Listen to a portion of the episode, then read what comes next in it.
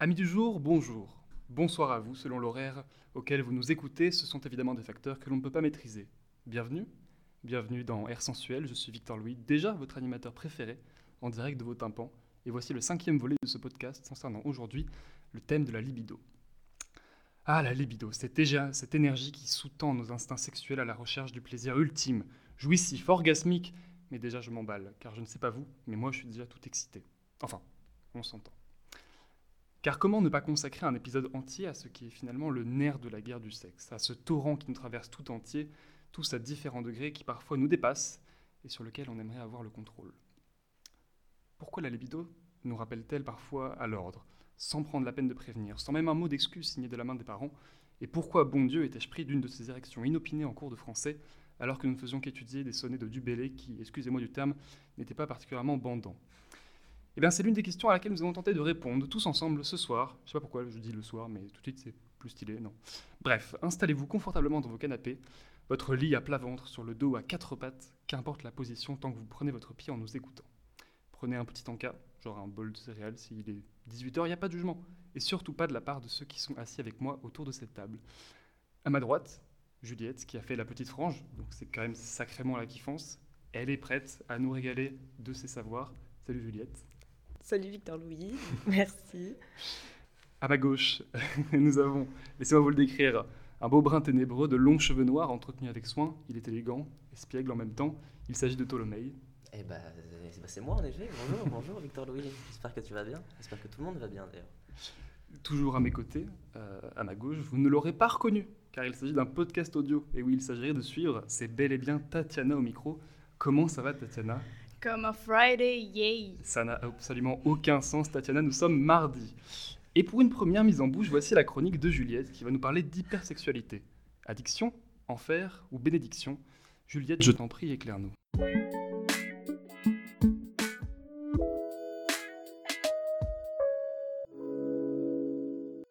L'hypersexualité, c'est quoi? Partons par les bases. La libido est une énergie psychique vitale, présente bien qu'unique dans chacun d'entre nous. Sa source se trouve dans la sexualité au sens large, c'est-à-dire incluant génitalité et amour en général, amour de soi, des autres, des objets, des idées, chacun ses goûts. La libido, plus communément, nommée désir ou pulsion sexuelle, désigne donc l'envie de se consacrer à un comportement sexuel. Je vous le dis, je ne pense pas qu'il existe de sexualité normale. Je ne suis personnellement jamais tombée sur une définition exhaustive, il n'existe pas qu'une seule façon de la pratiquer. L'essence même de la satisfaction diffère chez chacun d'entre nous, le seul point commun est bien l'épanouissement de chacun des individus concernés. La sexualité est donc un moteur psychique essentiel. Ce moteur peut toutefois se transformer en un frein, notamment lorsque le sexe devient un facteur indispensable à l'existence, lorsqu'il occupe une place trop importante dans la vie quotidienne. On peut alors parler d'addiction sexuelle, d'hypersexualité.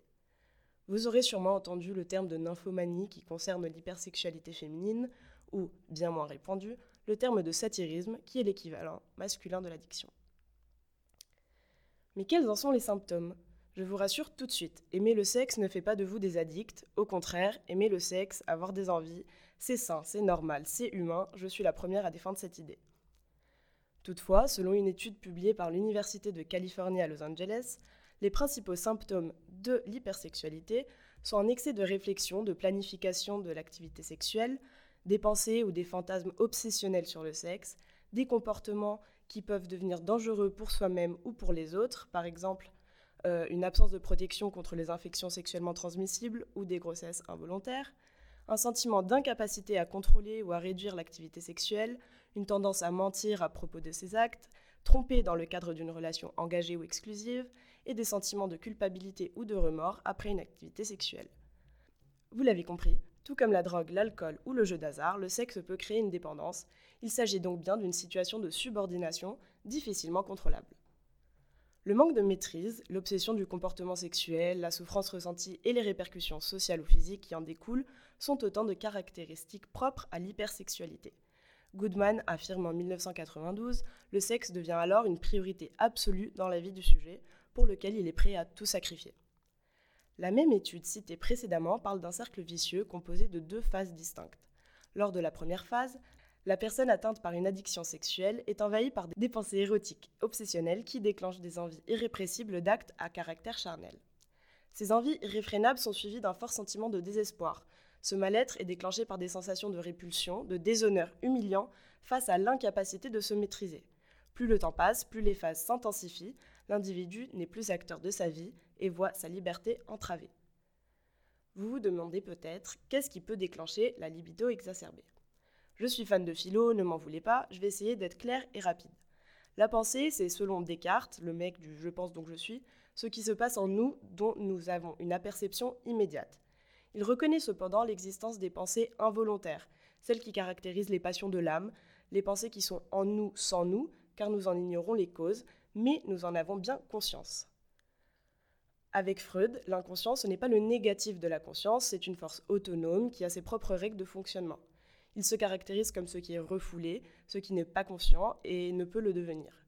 L'inconscient n'accède à la conscience que de façon déguisée, c'est ce qu'on appelle le symptôme. Ainsi, le moi n'est pas maître dans sa propre maison, ce qui rejoint le manque de maîtrise de soi, l'incapacité à comprendre l'origine de nos pulsions. Promis, c'est fini avec la philo on ne serait pas dans une période de régression par rapport au phénomène d'émancipation féministe? Je m'explique. De plus en plus de femmes, et plus particulièrement de jeunes filles, ressentent l'obligation d'être sexualisées pour plaire. Et ces nouvelles formes et ces nouvelles normes corporelles nous viennent direct de l'industrie pornographique, de la prolifération de contenus à caractère sexuel sur les réseaux sociaux et de l'émergence d'applications telles que OnlyFans et bien d'autres. L'influence de la pornographie qui bombarde notre société d'images affecte profondément la culture, domine les désirs, les fantasmes et les pratiques corporelles.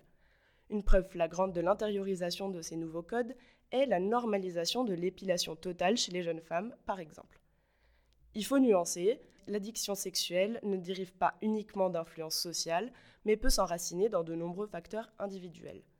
Que ce soit des disharmonies ou des conflits conjugaux, l'insatisfaction récurrente, des événements traumatiques, des troubles de l'attachement, tous ces éléments favorisent la précocité de l'initiation ou le développement d'une addiction à la pratique. La dépendance au sexe peut être un moyen d'éviter une réalité déplaisante, de s'aliéner quelques instants. Je le sais, vous le savez, les effets du plaisir sexuel sont immédiats. Le bien-être ressenti lors d'un acte sexuel repose sur l'activation dans le cerveau du circuit de récompense qui relâche de la dopamine, aussi appelée molécule du plaisir. Certains trouvent dans l'addiction sexuelle une solution de soulagement immédiat, L'agir permet d'apaiser une tension psychologique, comme le stress, la tristesse, l'angoisse, l'anxiété, l'inquiétude ou l'amertume. L'autodestruction, l'effacement de soi à travers la punition ou la souffrance lors des rapports, est également une caractéristique retrouvée chez les sujets addicts qui peuvent être en quête de sensations fortes, de nouveautés.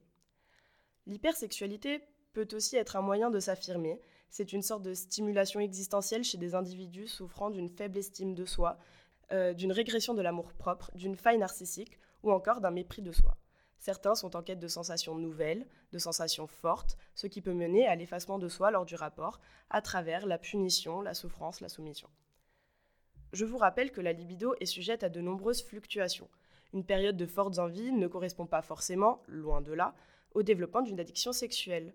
Le meilleur conseil est de toujours partager avec votre partenaire afin de mettre les choses au clair, la communication n'est pas seulement indispensable à l'épanouissement du couple, c'est également ce qui peut vous mener à une prise de conscience, à la compréhension de votre corps qui, j'insiste, communique à sa, à sa fois avec vous.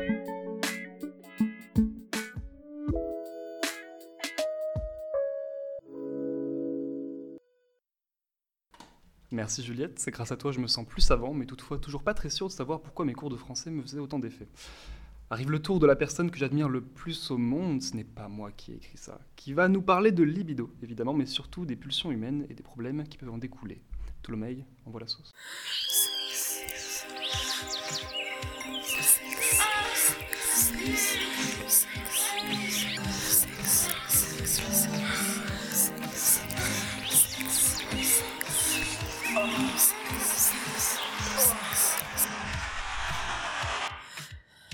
Merci j'aime quand tu me parles comme ça. Bonjour tout le monde, oui, je suis très heureux de, pouvoir vous retrouver. Et oui, en effet, aujourd'hui, nous allons nous intéresser au concept de libido et donc de ses manifestations possibles. Pourquoi des fois j'ai une envie furieuse qui me prend le corps? Moi, c'était les cours de maths. et pourquoi parfois j'ai juste envie de rien? Pour essayer de comprendre, il faut tout d'abord se demander la libido, qu'est-ce que c'est? Alors selon la psychanalyse, ça correspondrait à l'énergie de la pulsion sexuelle. Ouais, bon, ça nous avance pas à grand chose, mais dans cette définition barbante, nous pouvons trouver quelque chose de plus intéressant, et c'est la pulsion sexuelle. La pulsion, c'est différent, on ne peut pas la définir. C'est de l'ordre de l'instinctif, de l'animal. Tenter de la définir lui serait alors préjudiciable. À quoi bon poser des limites à l'indicible lorsque ce qui ne peut être dit est déjà bien assez éloquent? Tenter de définir la pulsion sexuelle, ce serait comme essayer de faire rentrer l'océan dans une toute petite bouteille. Malgré tous les efforts du monde, il y a des choses qui servent vraiment à rien. Les pulsions, tout le monde en a certes, mais personne ne les contrôle vraiment de la même manière. Il y a la pulsion d'amour, la pulsion de vie, de mort, de violence, de faim, et évidemment la pulsion sexuelle. Toutes font partie intégrante de nos vies, et il s'agit ici d'explorer le pourquoi. Pourquoi les pulsions sexuelles nous chamboulent autant dans nos vies intimes? Alors premièrement, rappelons-nous que nous sommes des créatures sensibles. Nous vivons le monde au travers de nos sensations, de notre ressenti. Les pulsions, par nature imprévisibles, vont à l'encontre de toute l'organisation promue par cette société où tout va vite, tout le temps et pour tout le monde. Dans ce monde, il n'y a pas la place pour ce qu'on ne contrôle pas, et c'est bien dommage. Bah oui, moi mes pulsions, elles me servent de moteur, elles me motivent, elles me donnent un but ou une envie à assouvir. C'est agréable de céder à ces pulsions de temps à autre, c'est ce que nous avons de plus naturel. Alors si on parle de, de pulsions sexuelles, il peut arriver de rencontrer un fossé entre ce qu'on ressent et ce qu'on pense. Je suis en couple, la sexualité est importante, donc je me force à avoir des relations avec mon ou ma partenaire, car je me dis que le problème vient de moi, et me voilà bloqué dans un cercle vicieux où j'entreprends des actions qui ne me plaisent pas. D'autant plus qu'il y a tout autour de nous une injonction perpétuelle à la sexualité, voire même à l'hypersexualité. Il faut que l'on soit désirable, il faut, il faut désirer, il faut baiser avec tout le monde, mais surtout pas avec n'importe qui. Il faut se respecter et se découvrir. Un couple qui ne fait pas l'amour, il va pas bien. Si elle ne me désire pas, alors elle ne m'aime plus. Respire, respirons un peu là. C'est tout à fait normal de ne pas avoir envie. Face à une crise sanitaire mondiale d'une ampleur inédite, face à des conflits géopolitiques constants, à des affaires de corruption, de féminicide, de violences policières, l'apocalypse, la fin du monde et la saison 17 des Anges qui a été tournée à Perpignan faute de budget. Bon, avec tout ça, si t'es encore excité, soit, va te branler dans un coin si tu veux, mais nous aussi on a le droit d'être déprimé, de se sentir triste, ou même juste de prendre, de prendre du temps pour soi. On a même le droit de ne simplement pas avoir envie. Le désir vient avant tout de la santé mentale. Si quelque chose ne va pas, ton corps, il, le sait et il va te le faire comprendre. Alors avant d'essayer de baiser, il va plutôt retrouver la quiétude qui te rassure. Rapproche-toi de l'amour de tes proches et de ton amour pour toi. Évidemment, si ça vous pèse, qui se comprend car la baisse de la libido, on le rappelle, s'accompagne généralement de différents symptômes. La tristesse, l'irritabilité, un sentiment de mal-être, des troubles de, de, concentration ou même de la mémoire.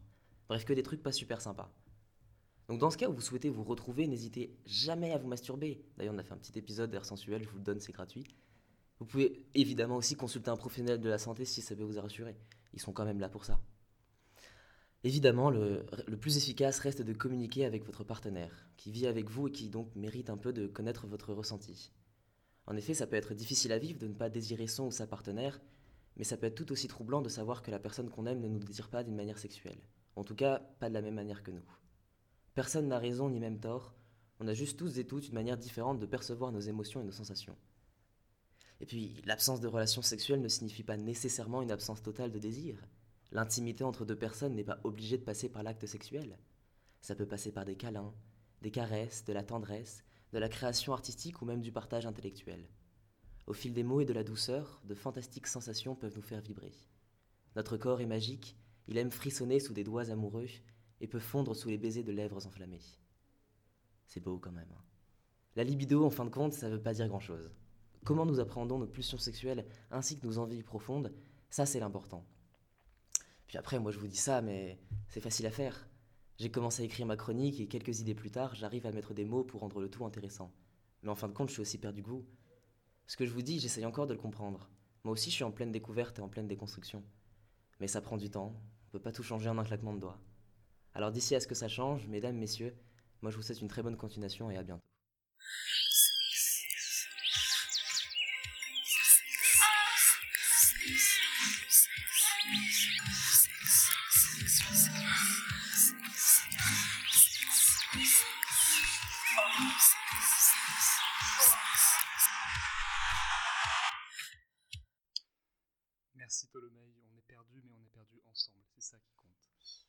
Tatiana, nous t'écoutons sur la pilule et son impact au cas par cas euh, sur la libido. La pilule, est-ce la libération du désir et de la pleine expression de la libido ou une prison due à la charge mentale et aux hormones déréglées?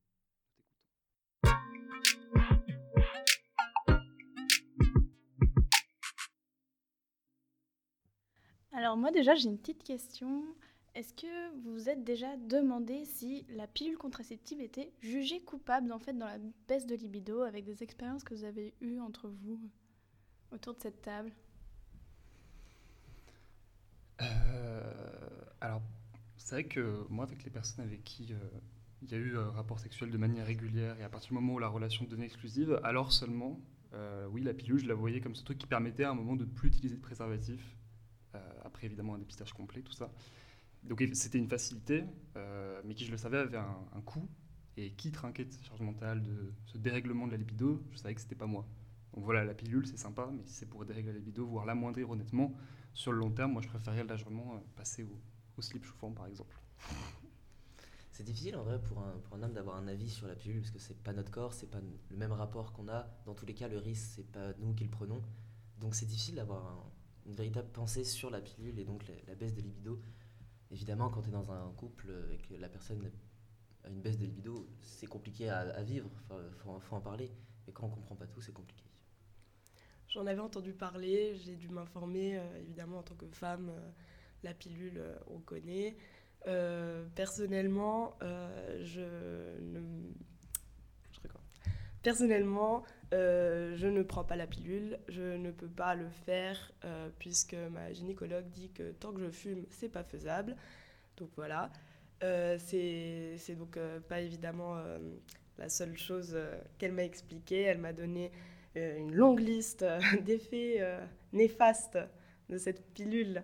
Mais, bon, donc oui, forcément, je me suis déjà interrogée et j'espère que tu pourras nous en dire plus aujourd'hui. Eh bien oui, justement, je me suis aussi posé la question. Est-ce que je ressens moins de désir parce que je prends un tout petit comprimé bourré d'hormones depuis l'âge de 17 ans et depuis mes premiers rapports sexuels? Alors d'abord, pour voir si c'était que moi ou les autres, je me suis tournée vers le site français le plus connu en matière de santé, je vous le donne en mille, Doctissimo. Et surtout, je suis allée dans ces forums pour les nombreux témoignages. Donc j'ai feuilleté les fils de discussion nommés contraception et désir et plaisir, en cherchant en particulier des situations où la contraception, généralement invisibilisée, ressurgissait comme un problème pour la sexualité. Et bien, bien sûr, le problème le plus fréquemment mentionné sur les forums est bien celui de la perte de libido quand on parle de pilules. Et j'ai même trouvé des chiffres à la pluie. 20 à 40%. Selon le site, la pilule contraceptive diminue la libido chez 20 à 40% de femmes. Alors, le rôle de la pilule hormonale sur la libido, idée reçue ou fait avérée Pour amener des éléments de réponse, je me suis appuyée sur la thèse de Cécile Thomé. Cécile Thomé, c'est une docteure en sociologie. Elle travaille sur le poids du rapport au corps et à la santé dans les choix contraceptifs des jeunes femmes en France. Sa thèse est intitulée La sexualité au temps de la contraception, genre, désir et plaisir dans les rapports hétérosexuels. Et pour comprendre comment on en arrivé à se poser toutes ces questions autour de la pilule, il faut d'abord retracer son histoire et faire une sorte de sociologie de la méthode contraceptive, c'est-à-dire comment euh, la pilule hormonale a été intégrée dans le scénario sexuel, social de nos rapports. Euh, et ça commence par la diffusion de la contraception médicale dans les années 1960 et puis de celle du préservatif juste après dans les années 1980. Ici, c'est la fête. L'ambiance sociale est à la libération sexuelle et au développement de la contraception. Pour les couples, c'est la fin de la peur au ventre, c'est-à-dire qu'on crée un véritable désir féminin sans peur de grossesse euh, non désirée. L'objet pilule permet de dissocier plaisir sexuel et procréation, et ça, on adore, parce que, elle, la pilule diminue la quantité de testostérone circulant dans le sang chez les femmes. Selon Françoise Héritier, la prise par les femmes du contrôle de leur propre fécondité revient pour elles à sortir du lieu de la domination. Alors, là, la pilule, c'était euh, un symbole de joie et de fête. Petit à petit, la mécanique de la pilule s'est inscrite dans les relations hétéronormées, dans ce que Cécile Thomé appelle le script sexuel social. On a ici l'idée de sexualité contraceptée, une idée selon laquelle la contraception induit un accord tacite sur le déroulement des rapports sexuels et sur les normes de la sexualité hétéronormée.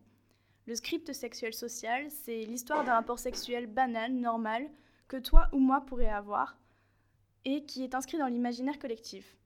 Et ce qui est dingue, c'est que l'existence d'un rapport idéal bien que banal permet de faire naître l'excitation, le désir et donc la libido. Mais aussi, dans ce rapport, on retrouve la pilule. En deux mots, la pilule hormonale façonne la sexualité et donc la libido socialement acceptée.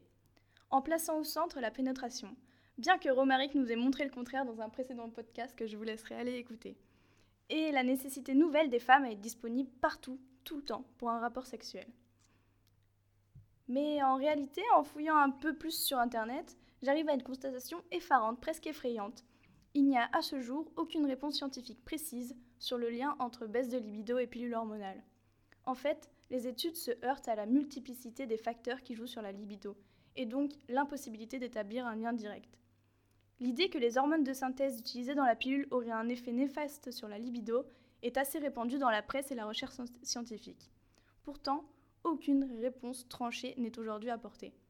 Si certaines femmes déclarent ressentir des effets sur leur plaisir, mais surtout sur leur désir sexuel, peut-on pour autant en déduire une causalité directe entre hormones de synthèse et désir?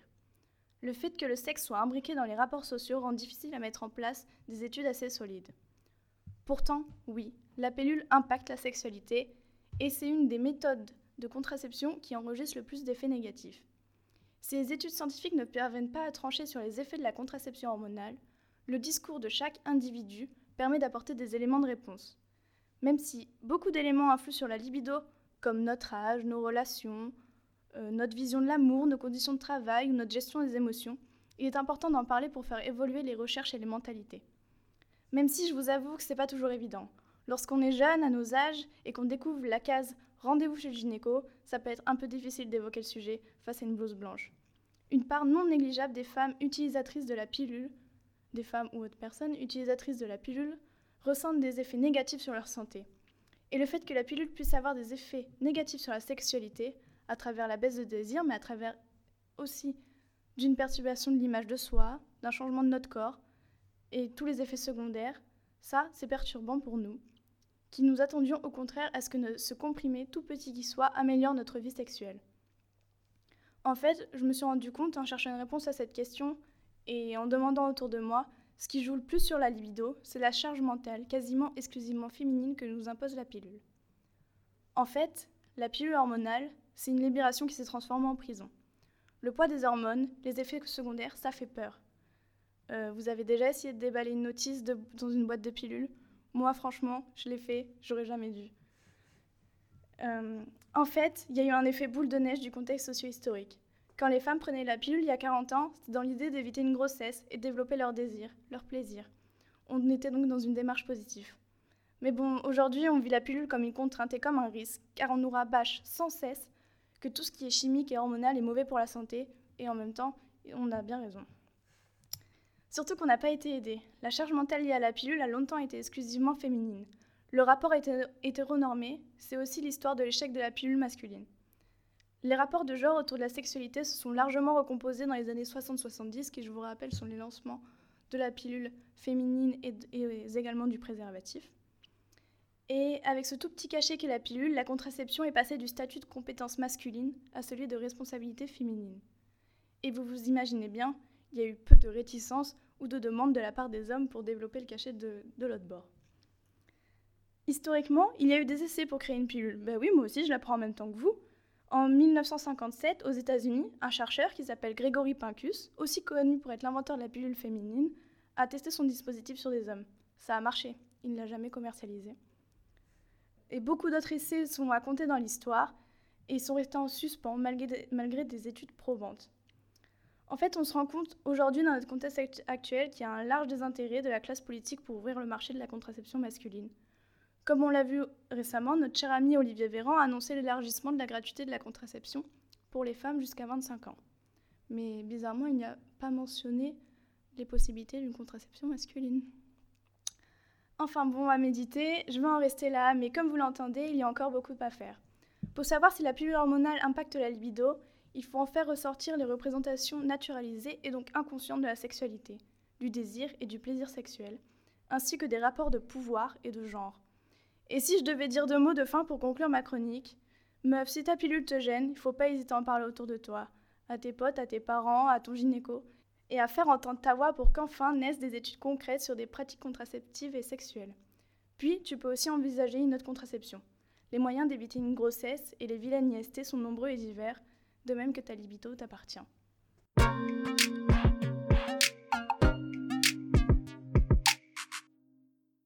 Merci Tatiana. Bah, j'ai pas, j'ai pas de vanne. Si ce n'est que je pense vraiment que si c'était les mecs qui avaient besoin de la pilule, j'en connais qui se seraient peut-être un peu plus bougés pour proposer des solutions alternatives et pas délétères pour l'organisme, par exemple. À bon entendeur. Et je crois que c'est l'heure de ma chronique, donc moi-même, c'est à moi.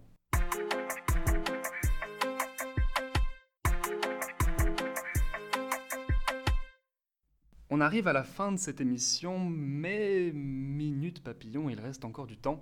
Et le temps, c'est du plaisir avant tout, et moi, j'adore ça. Et vous savez qui d'autre passait le plus clair de son temps, guidé par son plaisir et la passion de l'Éros? Vous me voyez venir, je commence déjà à parler grec ancien. Ce mec, c'est Zeus, le roi des dieux. Vous allez me dire, mais Victor Louis, quel rapport avec la choucroute? J'y arrive. En fait, c'est tout con, mais 95% de la mythologie grecque, les histoires de demi-dieux et même la moitié de l'Olympe n'existerait pas si Zeus n'avait pas ressenti le besoin compulsif d'aller tremper son biscuit à droite à gauche avec des mortels. Car s'il y a une chose que vous devez savoir sur Zeus, c'est qu'il avait de sérieux problèmes pour contrôler sa libido. En effet, il se prenait de passion pour toutes les femmes qu'il trouvait attrayantes, même si elles étaient mariées, et a souvent ruiné leur vie dans le processus. En fait, l'infidélité de Zeus nous aide à mieux comprendre le point de vue des Grecs anciens sur le pouvoir masculin et les droits des femmes. Une partie de ce qui fait de Zeus le roi des dieux est sa volonté de prendre tout ce qu'il veut, où qu'il veut, quand il veut. C'est évidemment inacceptable selon les normes modernes, et même ça tombe sous le sens que c'est tordu, mais cela nous dit que le pouvoir masculin et le pouvoir sexuel étaient liés pour les anciens Grecs. En exerçant sa force sexuelle sur les femmes, Zeus renforce son pouvoir physique et son droit de régner sur les dieux. Et cette libido complètement débridée, je pense qu'on peut parler là d'hypersexualité débridée, obtient ainsi sa justification archaïque. Pour vous donner une idée des trésors d'ingéniosité que déployait le gars pour arriver à ses fins, voici pour vous un des meilleurs subterfuges de Zeus pour arriver à ses fins. Une ruse qui en dit long sur la libido de cheval du roi des dieux. Et comparer ici sa libido à celle d'un animal comme je viens de le faire avec brio n'est pas dénué de sens, car je suis certain que vous avez tous entendu parler des métamorphoses d'Ovide, où, pareil, une grande majorité des histoires dépeignent d'abord les aventures de Zeus, où il va abuser des métamorphoses en animaux. Euh, l'une des métamorphoses les plus connues de Zeus est celle en taureau. Donc, euh, littéralement, l'animal le plus orni as fuck, tu, tu, meurs. Le tout pour séduire la belle Europe. Alors, je vous lis un passage de Métamorphose. Europe était une princesse de Sidon, dont Zeus avait espionné la beauté depuis le mont Olympe. Alors, il décida de la séduire. Il se déguisa donc en le plus beau taureau qu'on ait jamais vu. Europe, subjuguée par la beauté de ce dernier, le décora de fleurs et de parfums. Le taureau était si doux et adorable qu'elle a décidé de le monter. Est-ce que vous avez capté la métaphore? C'est donc une victoire pour Zeus, le taureau tauride, qui n'hésita pas par la suite à démultiplier les transformations en signes, pluie d'or, et j'en passe. Bon, bah comme quoi la libido c'est aussi une affaire de mythe et de littérature. J'ai peut-être enfin ma réponse sur l'effet que me faisaient mes cours de français. C'est donc une mission accomplie pour l'équipe d'aujourd'hui que je remercie. Juliette, Ptolomei, Tatiana, merci encore. Quant à moi, je vous dis à bientôt dans un prochain épisode d'Air Sensuel, les amis, chacun à votre tour, un, un mot de la fin peut-être? Moi, je voulais passer un petit big up pour les marmottes. Ok. C'est que c'est vous. Apprenez à connaître votre corps. Eh bien moi, ce sera la bite. À très vite sur Air Sensuel.